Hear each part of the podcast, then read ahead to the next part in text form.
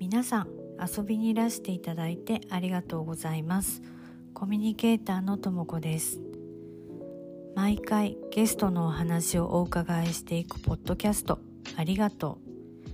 今日で3回目となります地球上にいる誰もが自分らしさを楽しむために活動しているコミュニティマグネットがお送りしますマグネットって何だろうと思ってくださった方はエピソードの説明文の中にリットリンクを貼りますのでどうぞご覧くださいさて今日は、えーこの今ね後ろに流れている曲このポッドキャストに向けて素敵な曲を作ってくださった小井さんとのお話をお届けします小井さんは、えージングルとして作ってくださったんですけれども私はその曲の一部だけを使うっていうのももったいないなと思って毎回のエピソードの一番最後に曲の全部を聴いていただけるように編集させていただいてますこちらの曲についてのお話もお楽しみにそれでは小井さんとのエピソードにお耳を拝借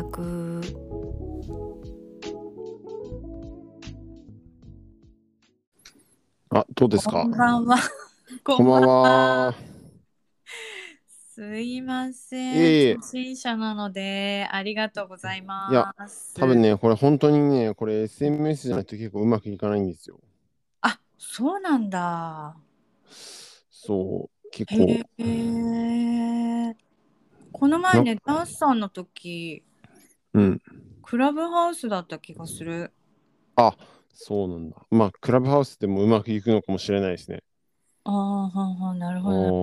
おー結構いろいろ試して、なんやかや、この SMS が一番安定性が高い気がしてます。なんか素直にこのアプリに行ってくれる。なるほどね。まあ、確かに確かに。そうなんだ。ありがとうございます。勉強になりました。いえいえ。今日もあの収録ご一緒させていただいてありがとうございます。あ、こちらこそです。あのね、あのーえー、小井さんはこの「ポッドキャストありがとう」のために曲を作ってくださってあ、 「ダーンウォーク」ですよね。ドンウォーク。はい。そう。あのー提供していただいて本当にありがとうございます。提供しただな んて、うんまあそうですねあのはそうでいちょっとそういう機会をいただいてありがとうございいまやすこちらこそそうなんかあのーまあ浩井さんはベースベース、う楽器のベースを弾いてらっしゃるとそうですね楽器はベースがベースですねはいメインベースがメイン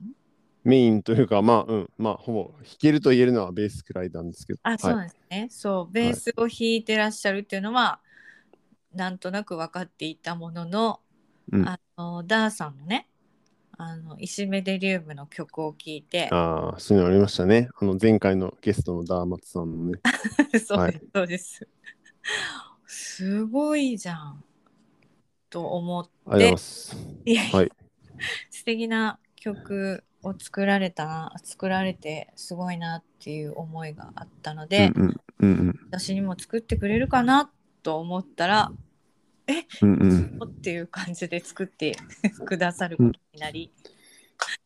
そうですねあのはいいつでもお待ちしてます と言っていいのかないやいや、ぜひぜひ、あの、でもやっぱなんかあの前うんどうぞどうぞ。まあだからあのあれなんですよやっぱ自分はあんまこうなんかこういう曲作りたいなみたいなのがうん、実はあんまないのでうん、やっぱそういうあの依頼をいただいてこういうイメージでっていうのをうん、言ってくださる方がうん。実実はありがたかったりあしあ、そうなんですね。じゃあこの前、すごいざっくりすぎた感じですかあのオーダーは。あいやでもまあやっぱりあのクラブハウスでねあのともこさんのお話しされてる感じとか、その、はいまあマグネットのうん部屋もまあ何回か聞かせてもらってたんで、まあちょっとそのイメージに沿って作ればいいかなと思って、うんうんうんうんもう作りました。いやありがとうございますなんかねすごい最初に送ってくださった時に思ったより大人っぽくて嬉しかったっていうあそうですか。まあ確かに、あのーね、あのーダーマツさんと作った曲はに比べると大人っぽいかもしれないですね。うんうんうんうんううんん、うん、うんうん。そうそうそうであのーまあ身内ね私の身内、まあ、夫だとか妹だとか、まあ、他うのん友達とかもね、えーこれ何あなたのために作ってもらったわけみ まあ、ある意味そうですけどね。っていうね、うんうん。それ間違いないですけどね。でそう作っていただいたんだよっていう話をしてまいしやた、いやいやいや、本当いろんな人に聞いてもらえる機会がもらえたということなんで。いや、はいこちらこそまあ前も言ったかもしれないですけどその季節ごとの4部作としてああ、確かにね。まあ、それは確かにチャレンジしたい課題ではありますね。そうでしょどうですか、うんうんありませんかああ、でも全然やりますよ。本な当んか、本当あのいろいろネタは落ちてるんで。でもなんか、結局、同じ人が作ってるんで、うんなんか似た感じだなって思われるのは、えまあ、あもうちそょっれとでスリリングですけどねあ。スリリングねうん、それはそれで。スリリングね、うん、でもうん安心感もあるうん。でも結構ね、自分が作る曲って似てるなって思うんですよね、いつも。あそう、まあ、うん。まあでもまあ曲調とか、まあ、好きなメールとかあるんでしょうから、うん。でしょうけどでもそういうので恋さんのカラーが出てそれいいと思う私がいるわけですから、うん。そうですね。それをいいと思ってくださる限りは、そうそうそう、はい。はい。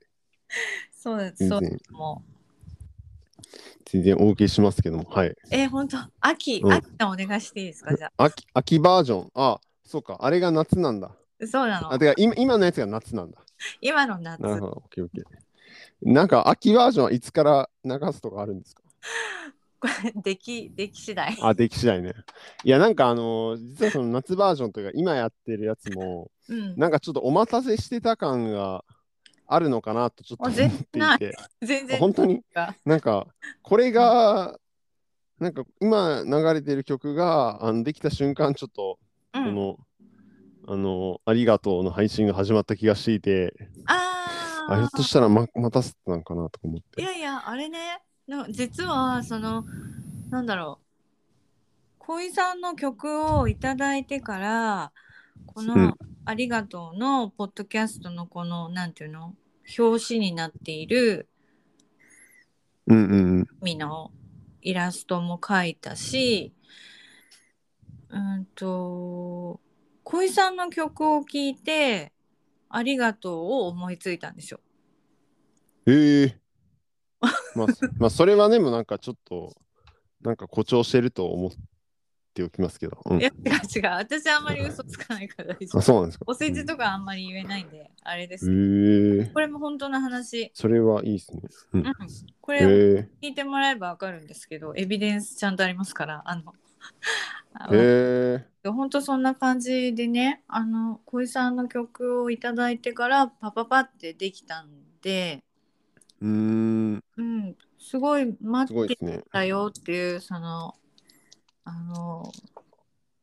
なんですかね、ウェイ、ウェイトじゃなくてエクス、エクスペクトはしてたかもしれないけど、うんうんうんうんうんあ。の、うん、全然そういう感じじゃないですよ。ええ、いいですね。うんうんうん。いや、なんか僕もなんかあの、その、まあさっき言ったことと重なりますけど、やっぱり、あの、うあんまりこう、 自分の内側から出る、うん、うんこう、作曲意欲とかはないので、うんやっぱなんかこういろんなものにインスパイアを受けてうんうんこう作るので、うんうん、なんかそういう意味では本当にいい機会だったなって思いますそういう、ああ嬉しい、まあ、マグネマグネットとかね、うん、うんいや嬉しいです本当ありがとうございますうんそうだからそう小井さん小井さんにありがとうって言いたかったっていうあありがとうございます。はい。こちらこそ。うんうん。えー、く小井さんです曲よね。のにがインスパイアされるのあ、でもなんか、まあ、それこそクラブハウスとかで、うんすごいその、なんだろう、作ることが多くて、まあ、ダーマツさん、 ダーマツさんと作った曲は、うん。まあ、あれはもうだいぶいろんな人の手が入ってるから、ちょっとまあうん、自分一人の曲とはあんまり言えない状態になってますけど、うんうんでもまあ、実はまあ、ダーマツさんう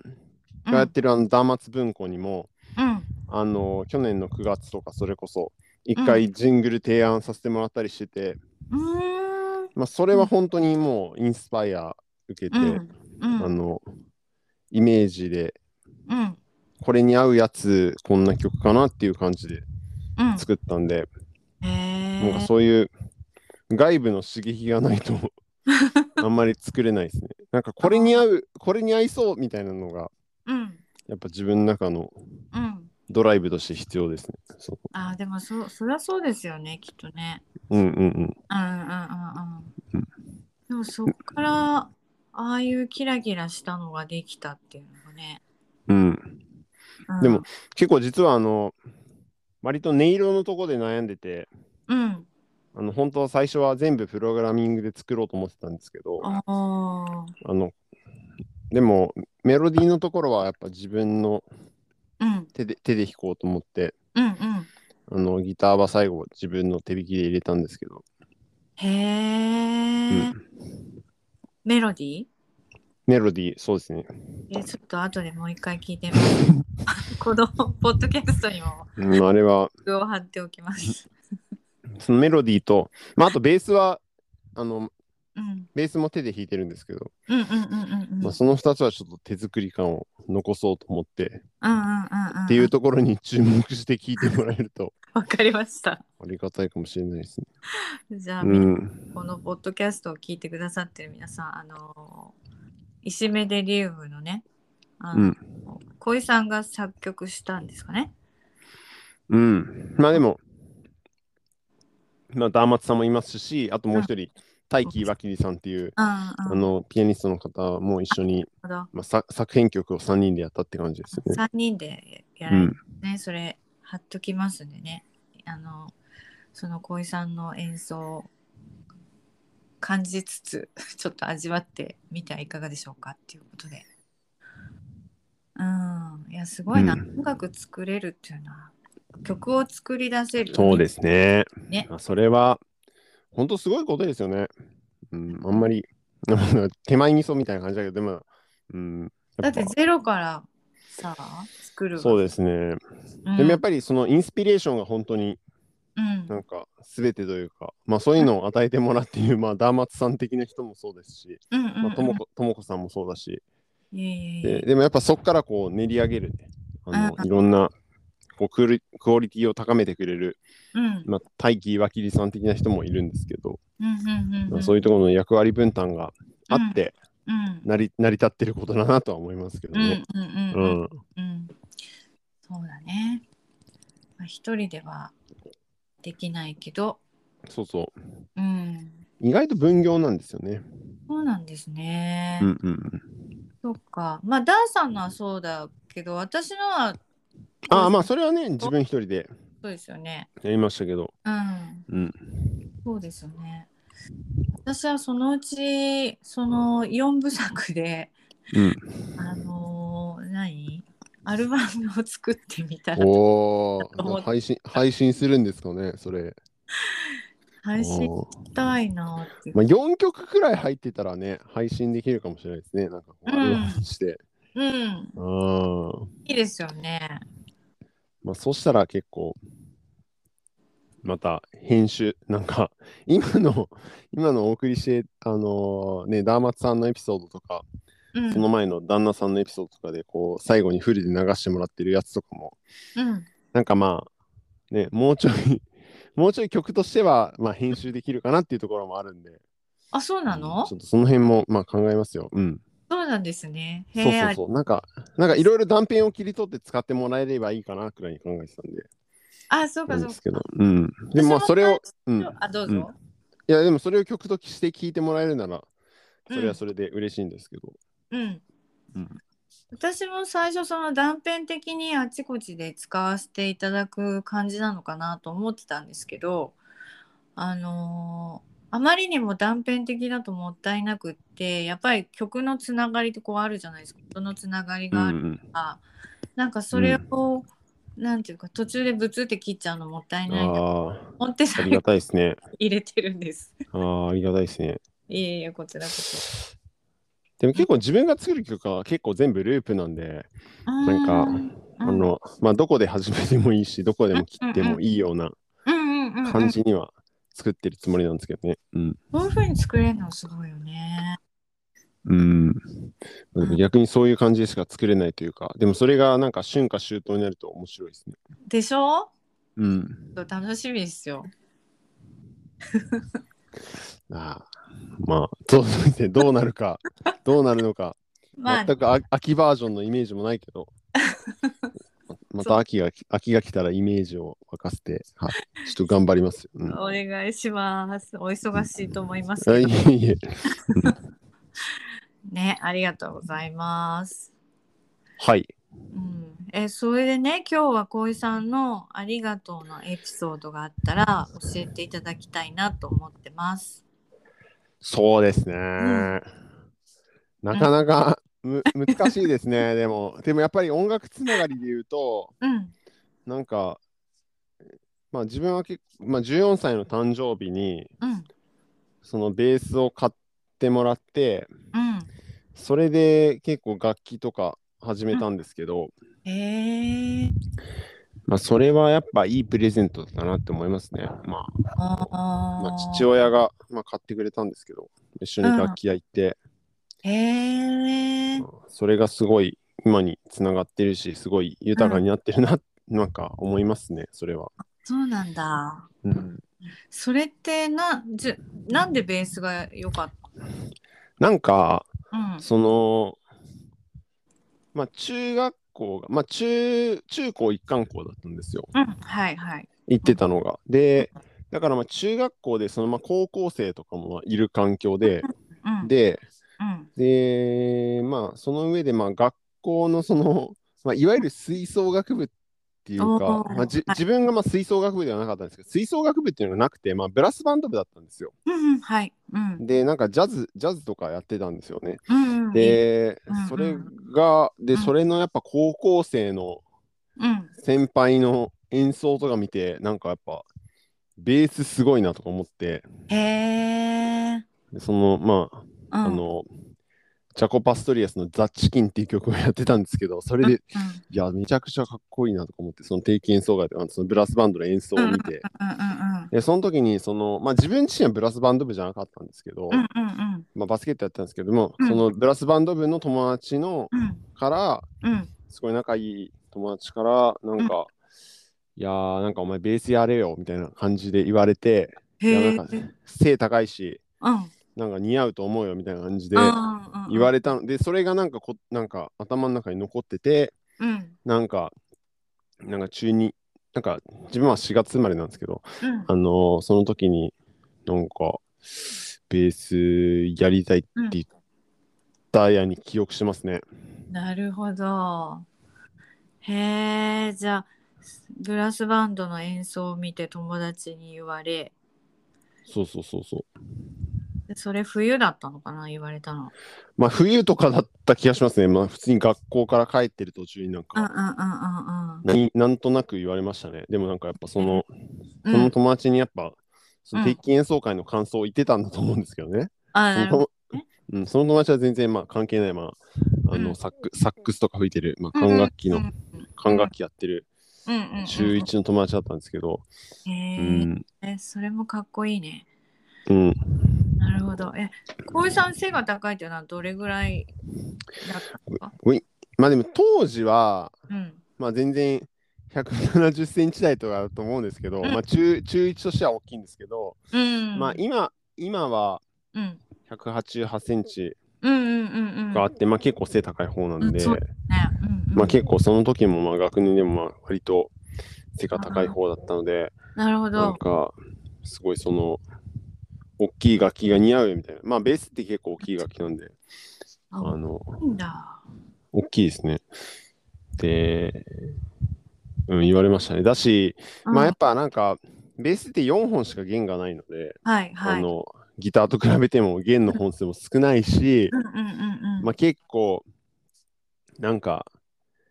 まあ目立たないといえば目立たないし、あのまあ結構簡単に始めれるかなみたいなところもあったんですよね。で、まああ実際にやっぱそんなに弾くのは難しい楽器じゃないので、うん、うんそこは良かったと思うんですけど、うんうんうん。うん、あ、そうなんだ。はい。いや私なんかこうバンドとかすごい好きなバンドとかはこうあんまりないなかったですけどこの人生あ、はい。ただなんかいつもそういうバンドの人たちとか見ててまあ何ていうんですか有名な人たちもそうだし普通のこう一般でやってる方たちとかもそうだけどどっちかっていうとこう前に出てボーカルとかなんかギターとかキーボードとかよりベースの立ち位置ってかっこいいなと思ってたんですよ。ああ、でもなんかそういう人いますよね。なんか本当にベースって聞こえない人には全く聞こえない音なんだけど、あそっか。なんかその音楽とかやってない人でも、うん。ベースがものすごい好きで、うん。ベースしか聴いてないみたいな人たまにいますからね。本当にマニアな人で。うん、ベースマニア。そうなんかたまに10人に1人ぐらいいるんですよ。まあそれ本当に10人、10人に1人くらいの割合なんですけど、あそっかで。もほとんどの人には聞こえてないと思いますよ。こんな。本当あのーね、アンサンブルの最低編、なんかね、一番低い音なんで、うん。そうん、れがまたかっこいいんじゃん。あの響いてくる。そうそうそう。まあ、またね、あのーベース弾いてるだけっていうか、でもやっぱりなんかこう、なんか指揮者みたいな、うん。はいちょっとポジポジションでもあるので、はいはい。まあ、そういう、うんなんか全,、全体をコントロールしてるかみたいなのを、あーまあ、ベース好きな人はその辺までも聞いてんのかなっていうのは分かんないですけ どでもまあありますよね本当に全体を分かってないといけないっていうのはうんあると思いますうんうんうん。うそんううんね。なんかこう。あれですね。ちょっと言い方あれかもしれないけど、縁の下の力持ちっていうんですかね。 まあそうですねまあ言い方あれじゃないと思いますようん本当にそのその通りだとそんなイメージがあって。 うんうんまあそうですね静かにかっこいいのはベースだなと思っうんたっていう。中学 そうですねうんうんでもそう結構あの誰にも見せず聞かせずでずっと練習してたんですよあ、そうなんだ。もったいない。中中高時代はいやでももったいないというかうんなんか結構、まあ、自分の自覚としてやっぱなんかちょっと下手なうちはうん。誰にも聞かせたくないみたいなこう自意識みたいなのがすごいあって、あ、なるほど。うんうん。うん、なんかすごいずっと練習だけしてましたね。そのあのベース進めてくれた友達くらいともうひ一人くらいにはたまに聞かせてましたけど、あそうなんだうん、あじゃあなんか曲に合わせて自分もベースを弾くっていう感じですかそうそうそうそうですね音楽流してそうですね後ろで CD 流しながらへベえースを弾いて越に越にいるというのっていいいうのはな中高時代でしたね。いいな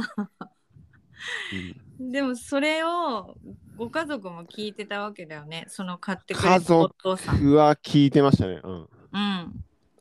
たまに聞いて。うんでもなんか、ちょっと、うちの家族結構皮肉屋というか、うん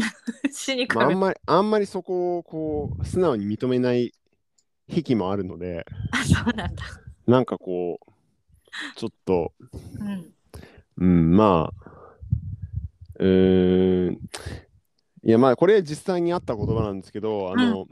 ぬかみそが腐りそうって言いました ね。言ってましたね。でも結構、ぬかみそが腐るって、まあまあ、なんかあの、なんだろう、まあまあその、なんだろうな。やっぱその発酵しているものがさらにこう腐るというそうだこねとで、ことで、なんかそのやばさを表現しているというか、そうだね ぬかみそだ、ぬかみそ腐るな、みたいな。 ぬかみそも腐りそうだな、みたいなことを、まあ、言ってましたよね。お父さんまあ、はまあ、両方、両方かな。う面白い、ん。うん、まあちょっとシニカルな感じだったんですよそうですね。うん、まあでも誰にも聞かせずだったんですけど、あの、ちょっと家族だけには隠しきれないそうだとこよねろが。あったんで、うん、響きますからね。うんうんうんうん。そんなのあんまり気にせず、うん。ちょっと自己自己満の世界だったんで。でもまあ自己満の世界で自分では弾いてるけど家族にはぬかみそが腐りそうって言われてちょっとこうなんていうかなあ俺もっと頑張んなきゃみたいな風に思ったのかな。まあそうですね。なんかまあそこはな、なんか当時自分がどう感じてたかはもは やうん。昔すぎて思い出せないんですけど、でもやっぱりなんか多分結構ぬかみきそ腐りそうだった可能性はあって、なんかその大学に入って初めて人と合わせるんですけど、まあそこで、うん。そこで割とちょっと一個壁があったんで、あそうなんですね。え、うんどの壁が？いややっぱなんかその CD で合わせて弾ける弾けてるなって思う思ってるレベルとはい。なんか生身の人と合わせてこう合ってるっていうレベルはあなんかすごい多分違ってあ。な結るほ構ど。先輩とかにうん。まあなんか君はこうテクニックとか、まあ、すごいのかもしれないけど、あの全然こうあのアンサンブルにああ。。はいいあ合ってないからうん。全然ダメだよみたいなこと言わ れてまあ今それはまあ結構ねあの日。うん。あのなんか振り返りましたよねその時は己あーをあー。え、その時はそれ言われてショックで、うんでその後どういう風に克服したんだろう。ああでもでもやっぱいろんな人とやってまあ録音とか聞いてまうあん一緒にや、一緒にやってるひょ生身生身の人間とやってる自分の録音とかを聞いて確かにここ合ってないなと思ってうんまあそれでやっぱ地道に振り返っていったんだとうん。ええ思いますよ。あーあー、まあ、確かに生身の人間だと毎回同じ間とかねうんじゃないかもとかあんのかな。そうそう、やっぱ周りを聞いてないといけないんで、やっぱすごいそのうん CD だとやっぱこう一定のテンポで流れてるから、うん、全然こう、なんかその合わせようっていう意識度がうんなくていいんですけど、うんやっぱ生身の人間だとこう揺らぎみたいなのがあるんで、やっぱそその自分が弾くこと以上にやっぱ、ま、周りを聞くことがすごい大事なんですよね。それの聞くことの方がやっぱうんうん、 9, 9割くらいで、へえ。それとひうんき聞く対弾くがやっぱ9対1くらいの関係で大事で。そうなんだ。まあそれがやっぱあんまり本能的に体感できてなくてまあそれがうんやっぱ徐々,、徐々にうん生身の人間と合わせるうちにうんうん分かっ,、分かっていったみたいな感じですね。へえ。うん、じゃあなんか私はそこまでその人とは音楽を合わせるとかってなかったはとやっぱ音楽をやっていてもそうやって人との何か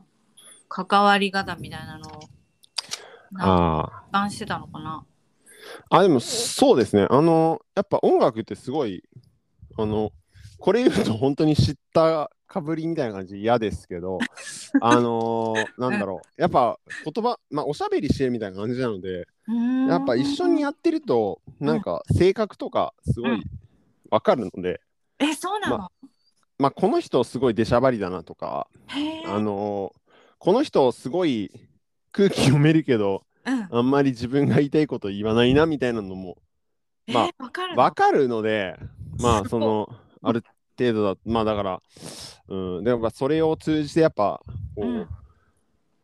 なんか心を交わしてる感じですね、まあ、その人の性格とかやっぱわかるからだからまあやっぱ大学の当時大学入った時の自分はやっぱすごい出しゃばりでうんなんか周りのこと全然聞いてないなんかただの空なんか空気読めない人だったんだとうん思いますよでまあそれをやっぱ指摘してくれる環境があったっていう確かこにとだったと思うんですけどねうん。へえまあその言ってくれた先輩もねなんかそうそ言ってくれたなって感じでう。うん。もう本当にそれを1年ぐらいずっと言われ続けてて、まあやっぱああーのいろんな人とから言われ続けて、うんあのーまあやっぱ自分を顧みるという、うんうんやっぱりそのなんだろう。なんか、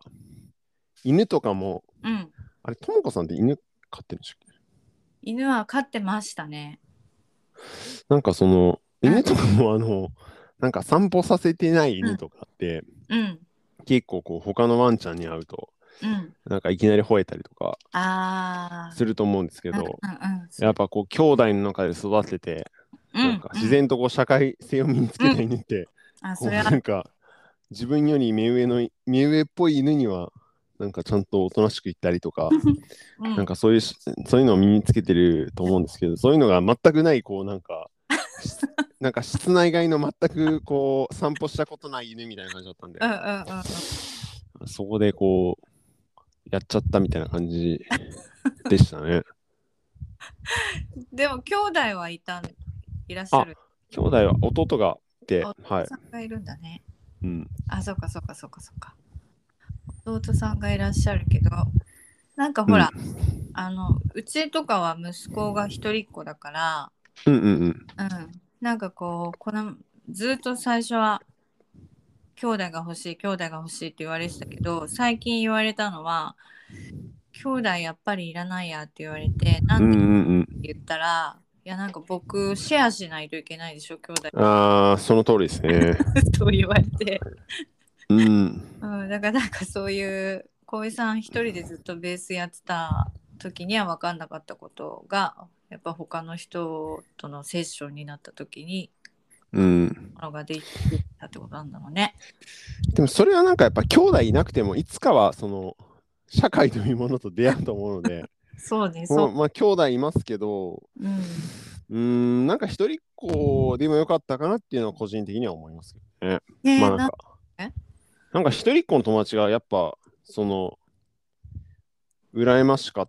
たりもしたんですよねすごい仲いい友達とかで一人っ子の子はうん、やっぱなんか親の愛を一身に受けてるわ けですよ。そっか。でそれがなんかやっぱねなんか違いとして感じるんですよね。あ、なんそう。かそういうひやつはめちゃくちゃ性格いいんですよね。へなんえかこうその人に対してひねってないっていうかああ、なるほあど。のだからやっぱ一人っ子まあでもこれ全部後ず後付けなんですけど、うんうんその当時こうリアルタイムでそこまでの回が出せてたわけじゃないけどうん、やっぱ一人っ子はなんか性格いいなとか思いますよね。 まあなんかこれこれ世の中で信じられてることとちょっと逆逆のこと言ってるかもしれないけど。なん かわがままだなみたいなことを言われてるかもしれないけどうん、うん、うん。でもなんかその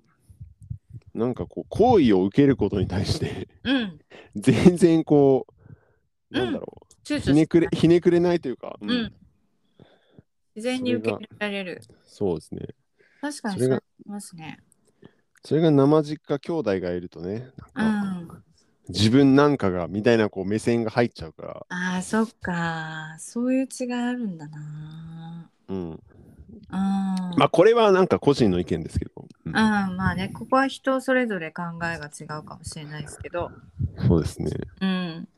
えでもさそうやって弟さんがいらっしゃって弟さんはいくつ違いなんですか弟は3個下ですね、違いはい、だ、うんお父さんがベースをやっててさうんうんうん弟さんはなんかじゃあ僕もなんかやりたいなみたいななんか弟は結構なんかアスレチックな感じだったの でうん、まあ僕自身もあのなんかバスケットとかやってたんですけど、うん弟は結構なんかもっとうんがたいが良くて、うんなんなんていうか結構幅もある感じでうんうんうん僕は結構そのすごい中古とか痩せ型体型だったんですけうど、んすごいあの弟は結構体重とかもあったのでうんうんすごいそのバスケットで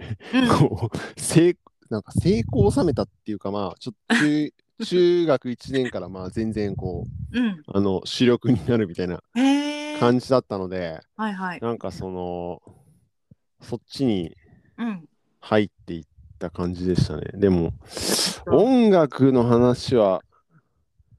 でまあなんか聴いてる音楽とかまあちょっと似てたのかなっていう気はしますけどもうんえ何聞いてたの私いやーで マニアッもクすぎるいやでも結構あのーあのーど、まあでもヒップホップは R&B ですね、やっぱり。ああ。そうそう。いいよね。え、中学の時からいや、中学はもっとロックみたいな感じだったけども、あかもう中3ぐらいから完全にそっちに入っていき、へえで、。その辺で弟のもちょっと聴く音楽、たもと分かち、ああ。なんか、自分は結構ヒップホップ、R&B で、うん、でさらにそのなんかそのラップの曲のこうサンプリングされてるうん、あの音源をうん、でジャズとかがうん。サンプルされてるんですよ。うんでなんかそっちに割とのめり込みなんかジャズとかがすごい好きになりましたね。そういう風に好きになってたんだ。そうそういうルートなんですよ。なるほど。だからめちゃめちゃなんかラップとかうん。好きでしたね。 へえ。それでもラップを好きになったきっかけもあるよね。いやーでも何だったんだろうな。こうできてかっこいい感じだったのかな。なん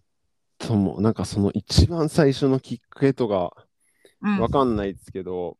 うん。で、まあ、それもやっぱり、あの、なんか、やっぱ友達つながりで、うん。なんか、あの、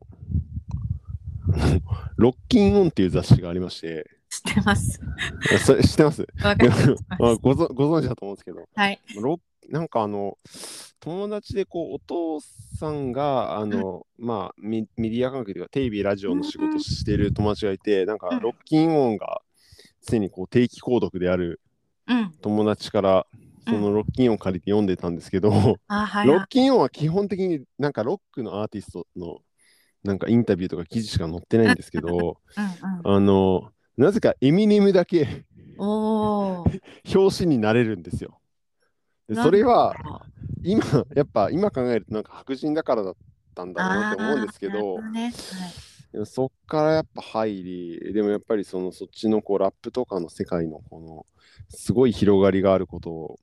まあ、うん知り、はいうんうんうんまあ、そっから徐々に入っていったのかなという気はしますけどねまあなんかだね。その頃ちょっと流行ってましたからエミネムはエミネムね、何年ぐらいってこと2002年とか3年とかじゃないですかねあのあれぐら8いマイ8マイルっていうああの映画がはいはいはい出はた出た頃でい。ありま。ですも、でも本当にあのエミネムって本当になんかこの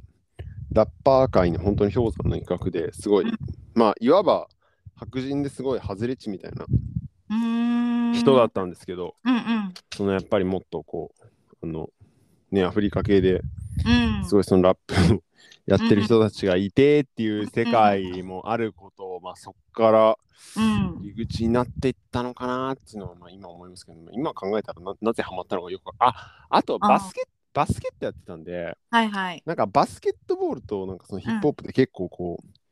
あの不可分なんですよ、まあ特にその。の2000年代はあ、そうなんだ。あのー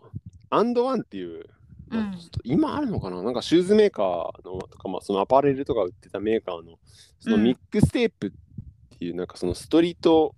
うん。ストリートボールのそのストリートのバスケットのそのなんかこう、まあ映像を集めたこうアメリカの各地のうんス。トリートバスケットの映像を集めた DVD みたいなのが、まあ、当時流行ってたんですよ。うんうんうん。でそれがなんかこう靴とか買うとこう特典でついてくるんですけああ、ど。なるほど。はいで。それで使われている音楽とかが、まあうんやっぱ当時のこうヒップホップとかでそういうのがまあかっこいいなと思ったのかもしれないですねなるほどね。すごいつながってるんだね。でこのあのマグネットじゃなくてこの「ありがとう」のはいはいこはい。のジングルも、まうんあ、ヒップホップなんで、まあ、自分の中では。このああ、そうなんだ。このループしてる感じがやっぱ、ああの、そうあのヒップホップなので、まあ、へやえっぱ、そこはやっぱ、すごい自分の、あなあ。んか、すごい、。そこに流れてる、そうだあね。の音楽性ですヒップ。ねホップの。ああ、なるほど。そそっか、ヒップホップなんだ。実は。あーそうそう、ヒップホップなんですよ。あの、自分の中の、 あの、ルールとして、あの、その、なんだろう、分類としては。え、ヒップホップの定義って何ですかいやー、難しいですね、それは。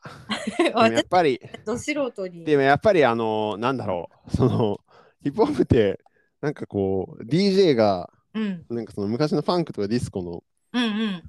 あのレコードの中でこう、あ、ここいいじゃんみたいな、このなんか、うんドラムのここの、ここの、ここだけ切り取ったらいいじゃんっていうのを、うんすごい、なんかループして、うん。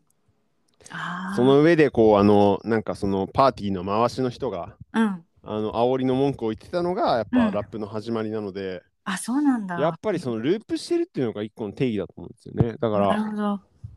あのまあこの「ありがとう」の今のこのサマーバージョンのジングルもうんやっぱ 4, 4小節でループしてるってそれがずっと続いてるのでうんやっぱりこのループの構造を持ってる音楽っていうのは、まあ、うん自分の自分の中ではヒップホップへえ、あ、そういうことなんだ。ですのまあ少なくともスピリ スピリットは受け継いでるかなっていうような感じですね。へえ、ちょっとかっこいいな。やっぱ他の音楽はやっぱどんどん展開していくんででもあーやっぱそのこのループでいかにこううん、うん、音楽として成立させるかみたいなところがやっぱあるかもしれないですね。すごい後あー後付けですけど。へえ。いや、なんかすごい耳に残るんですよ、いろんな人に。うんうんうん、やっぱループしてるから、そううん。うなんのうかん。なと思っていたけれども、それがそうですね。ポップだっていうところが、今日そうですね。はさらに嬉しくなった。やっぱあの、ピアノのあの、基本のパターンを思いついたらもうんう、曲曲作れるなっていうへえ感じになりますからね。うんすごいなあそういう小江さんの小さい頃からの音楽から受けてる影響があの曲に乗ってきてるそうそうそうそう。ああすごいねやっぱ変わらないですよね。まあなんか、うん、本当に。うんそこはやっぱでも、どんどん展開させていきたい派閥の人もいると思うんですよ。なんかうん曲,、うんうん曲作るって、その、うん A メロがあって B メロがあって、うんうんうんサビ前の盛り上がりがあってサビも全然違うっていううんうんあのフォーマットもあると思うんですけどうんでもまあなんかうんまあいろんなコツがありますよね。うんうんっていうっていうのは思う。うんまあそれはそれでいいと思うし、うんうんうんうんうんうん、いろんなスタイルがあると思いますしまああのだダーマツさんの 曲はまあ結構そのいろいろ構成がある方うんの作り方な、かなとは思いますねそうだでかすらあれあれはやっぱ自分では作る自分一人では作れなかったああなるほどタイプの曲だとは思います。うんそうなんかこうカラーがコロコロ変わるのでうんうんうん。あの面白いなっていうふうそうですよね。が、うん、しますね。うん。そう一方でそのマグネットの方は落ち着いて聞いていられるなって、私のすそうごいそう好そうそきなタイプだなと思って。う。まあ、あっちの方が得意分野なんで、うんうんうあん。の、いつでもお待ちし てます。とか言って、いや本当お願いし もうすでにお願いしてるでもお願いし、うん、それは受け付けてますけど、はい。じゃあまあお父さんがベースを買ってくれてありがとうだしそのお前ベースやったらみたいなお友達もそうだしそうですね。それはそうですね。ねあと大学の先輩たちとかもそうだね。うん。うん、で私すごい面白いなと思うのは浩井さんあの仕事もしてるじゃないですかバリバリ。うんうん。そうですね。うん、だけどなんかあのまあクラブハウスで出会ったからかもしれないけどそっちよりもその音楽の方がとかバスケットボールの方が私うんうのん。浩井さんのキャラクターになっていて。ああ、まあまあ、そうですね。うんうんうん。なんかいろんな引き出しがある面白い方だなって思ってます。そうですね。だからやっぱなんか、仕事で自己実現しないといけないみたいなのは、なんか、結構、それはそれで辛いなとは思いますけどね。いや、これのこと言っていいのかな。でもやっぱ仕事頑張ってる人は、それでいいいいと思う。いいと思うっていうか、そんないいと思うっていう上から目線の言い方じゃよくないけど、うんでもまあ、それは一つの考え方だと思うんですけど、ううん。まあ、どうこう自分の時間を使うかのそのうん。なんかねコンなんつうのそのコンポジションのうん。話だと思うのでうん。いやまあ仕事もまあ別に嫌いではないんですけどうん。まあ一方でやっぱうん。もう別のこともしたいなみたいななん、か、あのー高校生の時に、うん中中村梅雀さんっていうあの歌舞歌舞伎役者というか、結構あの俳優の俳優もされてる方がいらっしゃって、あのう人んすごいベースめちゃくちゃうまいんですよ。へえで。本当にプロみたいな腕で、うん。で本当に自分の CD も本当に何枚も出されてるようなえ腕,、え。腕の方なんですけどあれですよね、あの、柔らかい感じの、優あそうしですよい感じの顔をされた、あの、刑事ドラマとかに出てるような。そうそうそうそうそうなんだ。へえ。刑事ドラマに出てる しなんかあの大河大河ドラマのあの徳川吉宗の時のうん。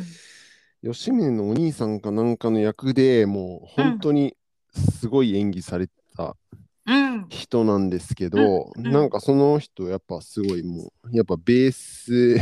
うん。ベースめちゃくちゃうまいんですよでまあ大そうなんだ大前大前提でへえ。やっぱその音楽家としてもすごいこううん。うん。あのアクティブに動かれてて、うん。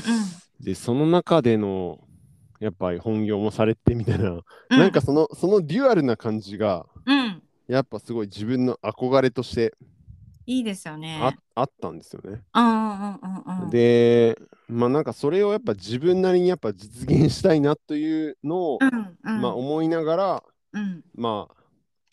生きてる感もまああります。あーなのでやっぱこうそういう音楽の方でのうん音楽もまあ仕事仕事まあなんか音楽だけでは、うん。あの暮らしていけるほどの収入は得れてないんですけど、うんまあ、それもまあやっぱ自分のこうなんか一本柱としてうんなんか持っていきたいなっていうのもうんまあありますね。うん。いやなんか私その小井さんのそこまで深く知ってるわけじゃないけど私からするともうデュアルな感じがするし、うんうんうん、なんか、まあ、デュアルどころじゃなくいろんなことをなんかこう両両立っていう言い方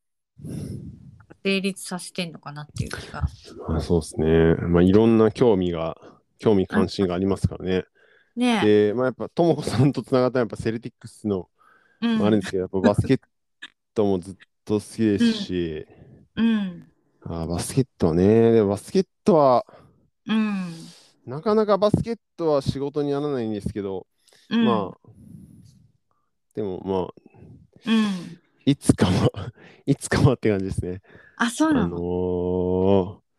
そうそうそうそう。まあ、あの、ねいろんなぎ業界というか、まあ、ライターさんみたいな人たちとはいははいはい結構仲良かったりもしますし、あそうなんだでもな、でもそっちになかなか、ね、あの、うこう仕事がシフトしていかないですけども、まあ、まあ、なん何かつながるかなとは思っていたりもしますよ。ん、うん、つながるんじうんゃないかなっていうか、なんか無責任に言ってるわけじゃないんだけどなんか結局今私生きてきて今やってることって昔やってたことからつながってるなみたいなのはある、ああ、はいはいはい。うんだからなんかやってることって全部つながってるからまあ今こそうこでですね。つながるんだと思うんですけど、うんうん。うん、なんかねあの私の会社の働いてた時のあの知り合いの男の人は、まあ、会社を辞めてでアメリカに自費で、うそんうん。なんですか M- MBA 行って、うんうんうんうん。でその後スポーツ系の仕事を起業ああ。会社を起業したけど、うん。なんでアメリカでスポーツビジネスが成り立つのに日本ではダメなのかみたいなことをなるほどね。言いますね。うん。なんかそのバスケット自体はずっとやってて、あの結構、まあ、社会人になってからとかも、まあ、クラブチームとか、うん、まあ、要はクラブあの草バスケ界隈でうん、やってた人、まあ、一緒にやってたりとかこう一緒に試合してうんなんかつながった人たちが、うん、結構今そのライターとか、あのへー本当にまあそのリーグリーグとかチームの運営で、うんあの関わってる人たちがいて、でなんかその、うんまあ、全然自分の預かり知らぬところで、うん結構バスケットがうん日本でメジャースポーツにうんなりつつあるので、なんかそれ商売になりつつあるんですね実は。あそうなんだ、うんなのであの、まあそれは昔に比べたら全然今の方が、うん、うんあのプロリーグもできたし、うんうんうんあの人気もあるんですけどうんなのでまあ何かしら まあ、うんつながってこなくもないのかなとは思ってますけ どまあ、まあ、まあ今現在進行形ではねあのうんあーこれさ今思ったんですけど、うんはないんか今すぐじゃないかもしれないけどチームのオーナーになったりするかもしれないああそれはねでもそれ夢ですよねやっぱねうーんなんか結構あのそういうのは考えたりもうんしなくもないです、あそたうだ、うん今はやっぱりまあ今本当にプロリーグが立ち上がってうんすごいチームの価値も上がってる段階なので、うーんなかなかそういう中小企業の買収みたいな感じではうん参加できないレベルですけどね面白いですよね、そういうのもねね面白いよねうんで個人うん、なん共同なんでねだからねそうそうそう、面白そうえーうんね、どうなんだろう小井さん10年後何やってるんだろうなって何やってるんでしょうねね本当にいやだってそうだよねまあ旦那さん夫もやってお父さんもやって小井さん自身もやって仕事もして音楽もやってバスケもやってそうそうそうそう結構忙しいよねこう でもやっぱりまあやっぱその父親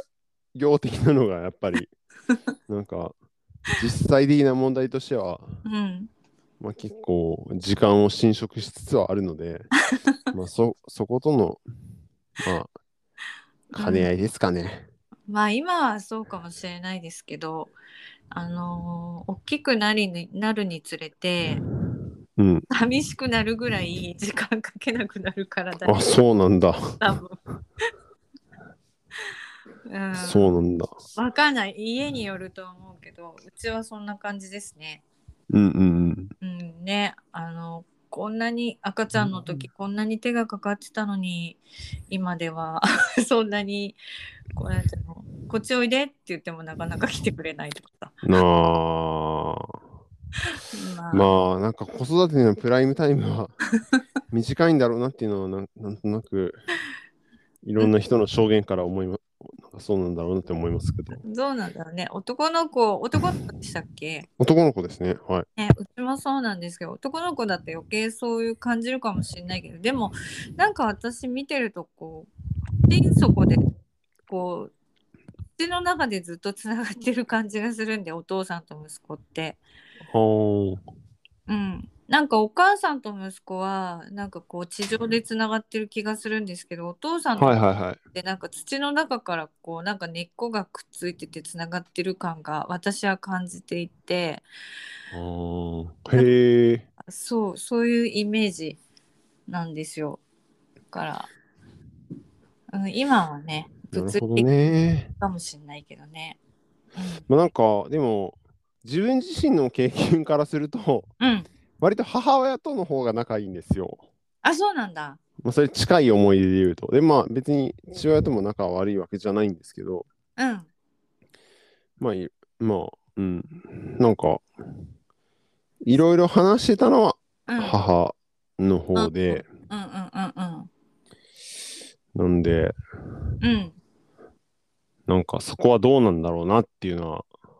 思いますけどね。そう、人にもよると思うし、性別関係ないかもしれないですけうど、ん、なんかその目に見える仲仲良しとと、目に見えないつながりああ、まあ確かに、確かにを確感かじに。るなっていうのはすごいありますね。確かに確かに。うんうんだからなんかお父さん実は小井さんにベースを買い与えてから こっそりと小井さんの曲を聴いて、うん、よくやってるなみたいなねああ、そうですね。思ってるかそれも。はあるかもしれないですね。うん。ね。そっか。小井さんは音楽音楽でできてるんだなっていうかそうですよ。そんな感じがします。うん結構、音楽は生活とこ共にあるというか、うんうん、なんかあの、すごい自分がまあ師匠だと勝手に思ってるうんベーシストの人がいるんですけど、うんうんその人、うんあのーまあ子供3人いるんですけど、はいその子供が生まれたりとか、てかまうあ、んその人奥さんと一回離婚してるんですよね。うんうんで、でも同じ人と再婚したんですけど、はいそのなんか別れてる期間の、んで、奥さんとその親権を争ってる期間の、うんなんかライブの曲とかが、うんなんかすごい良く て、あそうなんだどういう、なんかなんか逆にその思いが、なんかもう、うん、体重が乗りすぎてるというかなんか「All I Want Is You」とかっていう曲を作ってやってて、まあ、それはなんか全然こうレコーディングの音源にもなってないしうんなんかライブでしかやってない曲なんですけどもうそれがねたまらなくそのブルーブルースというかえー本当にこうその悲哀を感じさせる感じでそうなんだめちゃめちゃ良くてへやっえぱなんかその人はやっぱ音楽と共に生きてるしうんやっぱそういうなんか日々起きることがうんインスピレーションになって音楽を作るんだなっていうのは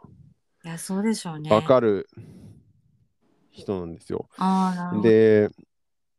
まあ自分はやっぱあんまりその自分でこう内発的にこう作曲とかしないんですけど、うんうん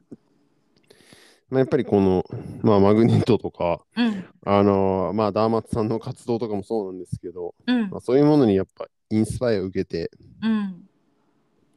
そういう、やっぱ刺激を受けて、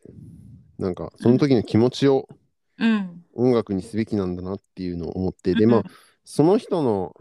その人、実はその同じ人と、うんその別れた奥さんとうん再婚するんですけど、うんうんその時にもまた曲作ってで、うんまあ、それもすごいいい曲で、うんあへえの、やっぱなんか、なんか、そういう日々起きることにうイんンスパイアされて、うん作んないとダメだなっていうのはああなんかだダメとダメとは言わないですけどまあでもそういうのがうんやっぱい一個あるよなと思ってうんうんうんだからまあなんか自分自身も、うんまあ、翻ってそういうのを大事にしたいなっていうのはうーん思ってるんですけどねいや多分もともと感性がうんすごいあるんでしょうから、そういう音楽で表現もできるしうん自身もうんうんすでにやってるんだと思うんだけどあの日う々ん起きて、を音に出てるっていう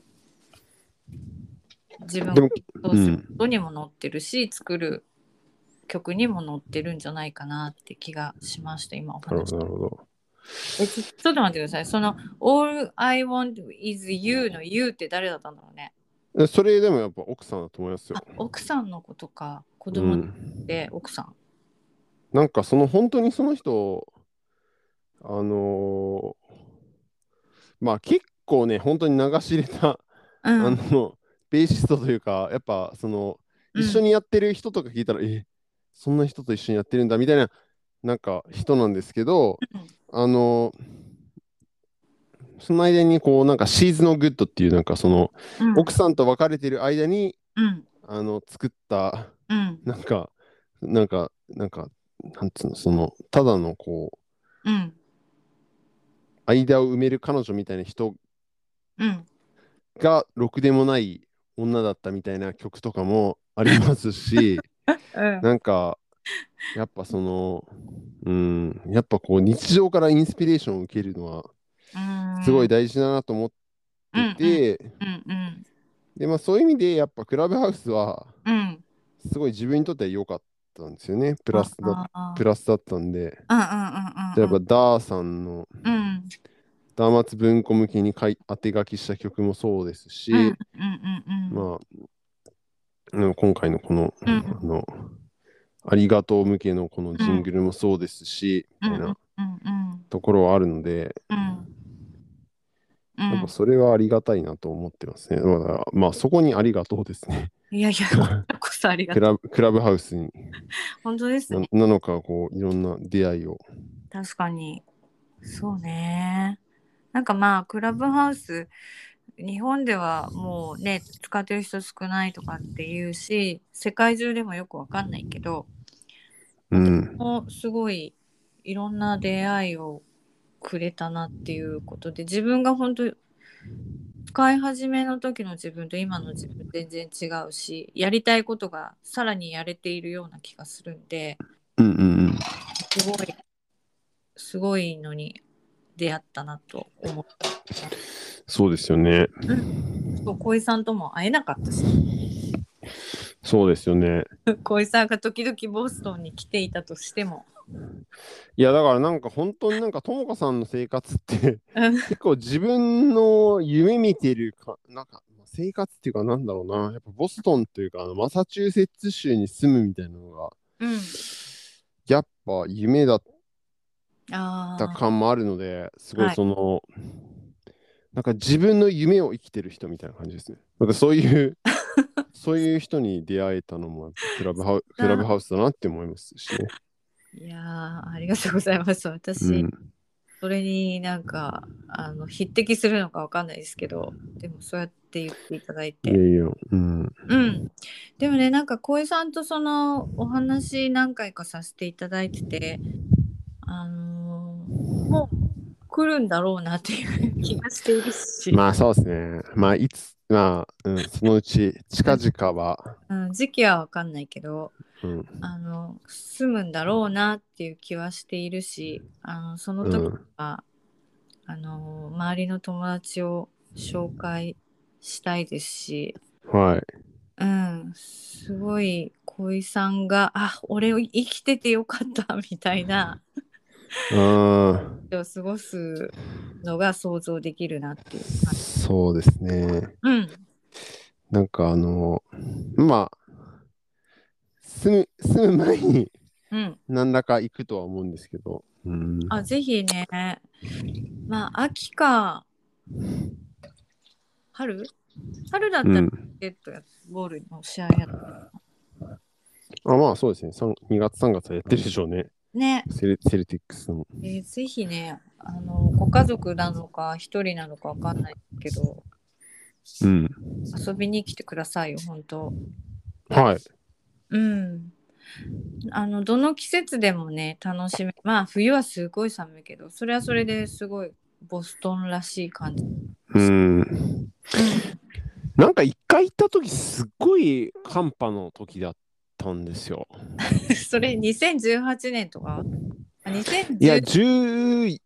14! じゃあ本当14かななんかあの、えーチャールズ・リバーが凍ったという、あこうやってた。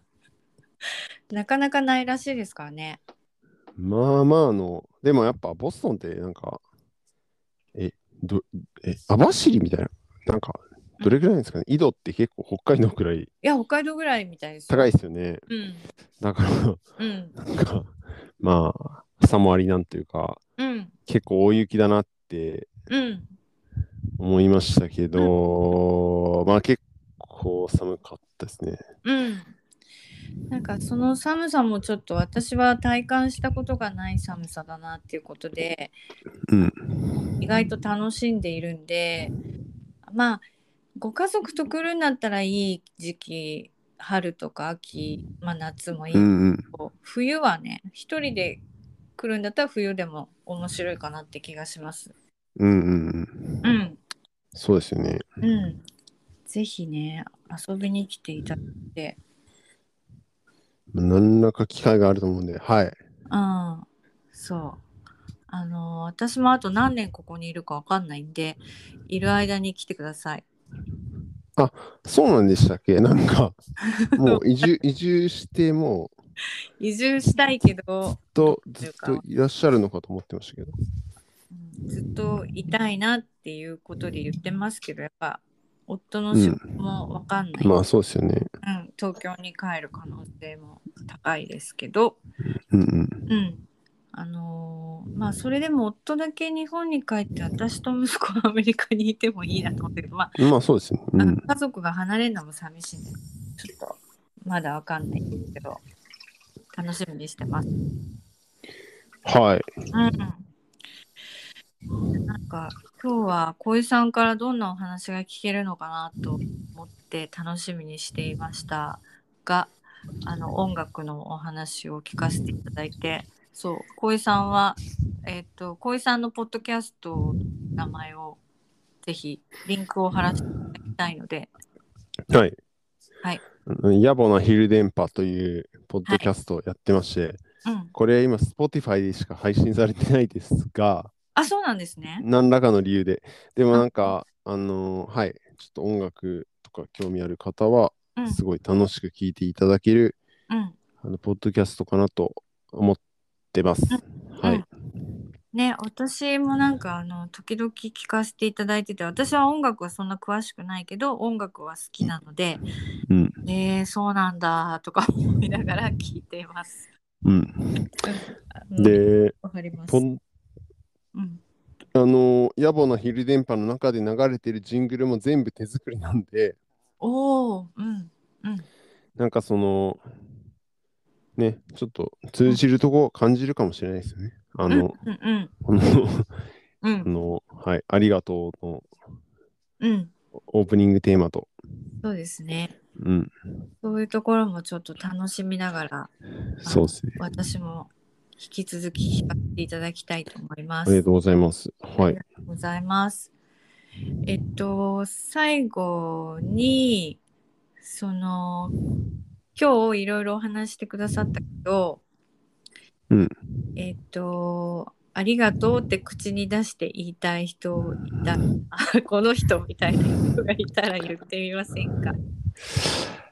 あー、なんかそういうコーナーあるんですかないです。ないですよね。で、誰なんだろうな。うん、でもやっぱ、父親かもしれないですね。そっかやっぱ、最初に音楽をうんす始める機会を与えてくれてありがとおうとは言いたいですね。はいいい。ねお父さんにありがとう。うん。ということで今日は素敵なお話を聞かせていただきましたありがとうございますあ。りがとうございますまたなんかいろいろお話しさせていただきたいのでそうですね。あのはいクラブハウスぜかもひしれないぜけどぜひお願いしますひ。はい。小井さんにまた今日も小井さんに作っていただいた曲を最後に流したいのでお小井さんから紹介していただいて終わりにできたらいいなと思いますがどうですか はい。じゃあ、はい紹介させていただきます。お願いしまあす。のーこのマグネット、そしてありがとう。あのーまあ、ともかさんのクラブハウスを、うんあの、聞きながら、うん明け方に聞きながら、うんあの、その明け方のこうね、日の出を見ながら、うんあの、思いついた曲です。うんドンウォーク、聞いてくだ さい。で、これでいいのか失礼ですありがとうなはい。ございます。ありがとうございます。受けさせていただきますね。はい。はい。じゃあ今日夜遅くなのにありがとうございましいやた。こちらこそありがとうございます。はい。じゃあまたお話ししましょはーい。う。はい。ありがとうございはーいま。ありがとうございます。す。おやすみなさーい。はい。おやすみなさーい。はい